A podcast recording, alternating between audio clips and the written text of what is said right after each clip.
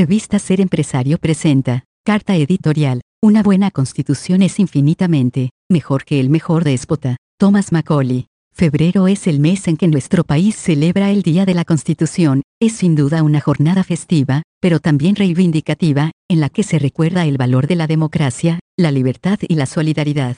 También es una ocasión para reflexionar sobre los desafíos y las reformas que necesita la Constitución para adaptarse a los cambios sociales, económicos y culturales que vive el país. En este sexenio hemos visto amenazadas las instituciones que han servido para impulsar de alguna manera la democracia en México, el INE y el INAI entre otras, la muy anunciada militarización del país con el supuesto afán de acabar con la corrupción, nada más lejano a la realidad. Es importante para el país que este año 2024, en el que se llevarán a cabo elecciones federales, los ciudadanos tengamos claro que la elección más importante para el país no es la de presidente de la República, sino la de los integrantes del Congreso de la Unión. Deberemos buscar un Congreso plural que no se doblegue sin reserva ante el Poder Ejecutivo, sino que sea un contrapeso para este, independientemente de quién resulte presidente, y que el ejercicio de su voz y voto en el Congreso nos afecta a todos los mexicanos. Hasta la próxima edición. Dios los bendiga. José Luis Mauricio Esparza, director jefe,